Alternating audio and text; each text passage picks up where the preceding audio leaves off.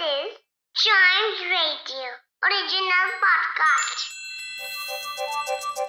हर दिन की एक कहानी होती है कुछ ऐसी बातें जो उस दिन को बना देती हैं हिस्ट्री का हिस्सा तो आइए सुनते हैं कुछ बातें जो हुई थी इन दिस डेज़ हिस्ट्री.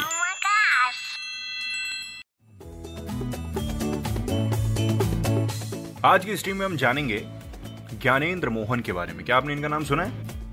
कोई बात नहीं, आज सुन लेंगे और फिर हम बात करेंगे एक अमेरिकन इन्वेंटर के बारे में, जिन्होंने आज अपनी मशीन का पेटेंट अपने हाथ में ले लिया था। फिर हम जानेंगे सी राजगोपालाचारी के बारे में, कौन थे बताऊँगा बताऊँगा, ज़रूर बताऊँगा। उसके बाद हम जानेंगे वर्ल्ड म्यूज़िक डे के बारे में। यस, आपको गेस करिए कब है ये? आता हूँ मैं इस चीज़ पे भी। Then will know about Indian badminton star Saina Nehwal क्या ऐसा उन्होंने आज किया जिससे उनका नाम इतिहास के पन्नों में दर्ज हो गया? So let start from 1862 Gyanendra Mohan Tagore. ये सबसे पहले इंडियन थे जिन्होंने लिंकन्स इन से लॉयर की डिग्री अपने नाम करी थी। वकालत की डिग्री जिसको हिंदी में कहते हैं। सबसे पहले इंडियन थे। Lincolns in one of the four inns of court in London to which barristers of England and Wales belong.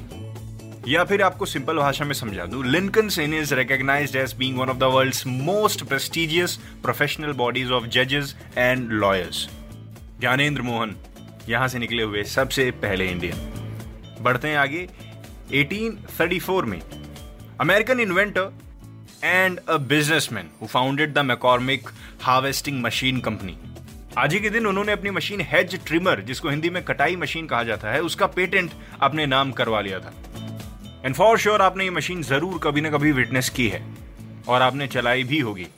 इस जस्ट कि आपको उसका नाम शायद ना पता हो, लेकिन उसको इंग्लिश में हेज ट्रिमर कहते हैं, हिंदी में उसको कटाई मशीन कहते हैं। बढ़ते हैं आगे 1948 में सी राजगोपालाचारी। ये इंडिया के लास्ट गवर्नर जनरल बने थे इन 1948 क्योंकि 1950 में India became republic last governor general C Rajagopalachari ये कहीं जनरल नॉलेज के क्वेश्चन में अगर पूछा जाए तो आप इसका आंसर दे सकते हैं। और ये पूछा जा भी सकता है, कई बार पूछा भी गया है।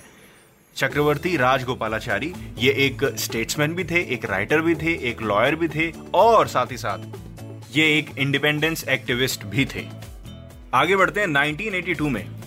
आज के दिन दुनिया का सबसे पहला वर्ल्ड म्यूज़िक डे सेलिब्रेट करा गया था। यस इसी वजह से आज आपको बता देता हूँ वर्ल्ड म्यूज़िक डे है। और सेलिब्रेट करने के लिए इस डे को I think you know better than me how to celebrate this day no matter आज म्यूज़िक को हम अप्रिशिएट कर सकते हैं, किसी भी जॉनरा का म्यूज़िक हो, कोई भी जॉनर आप सुनते हो, उसको सुनिए। म्यूज़िक हमें रिलैक्स करता है म्यूज़िक हमें अपनी दुनिया बनाने की एक पावर जैसी देता है, जो हमारे सबकॉन्शियस माइंड में चलती रहती है। इस डे के फाउंडर दो लोग हैं Jack Lang and Maurice Fleuret so happy world music day celebrate the music today बढ़ते आगे 2009 में।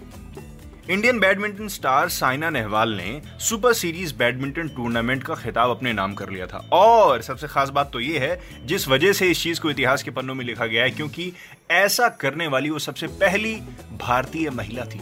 फ़र्स्ट इंडियन वुमेन सोचिए टैलेंट की कमी नहीं है, बहुत टैलेंट है। बहुत ज़्यादा हार्डवर्क और पैशन के साथ अपने स्पोर्ट को फॉलो करने वाले का नाम ज़रूर हिस्ट्री के पन्नों में दर्ज होता है। फ़िलहाल दिस डेज़ हिस्ट्री का एपिसोड यहीं खत्म होता है। मिलते हैं इसके अगले एपिसोड में। तब तक शाइम्स रेडियो के दूसरे पॉडकास्ट ऐसे ही एंजॉय करिए एक्सप्लोर करिए। सब में इंफरटेनमेंट और एंटरटेनमेंट कूट कूट के डाला है।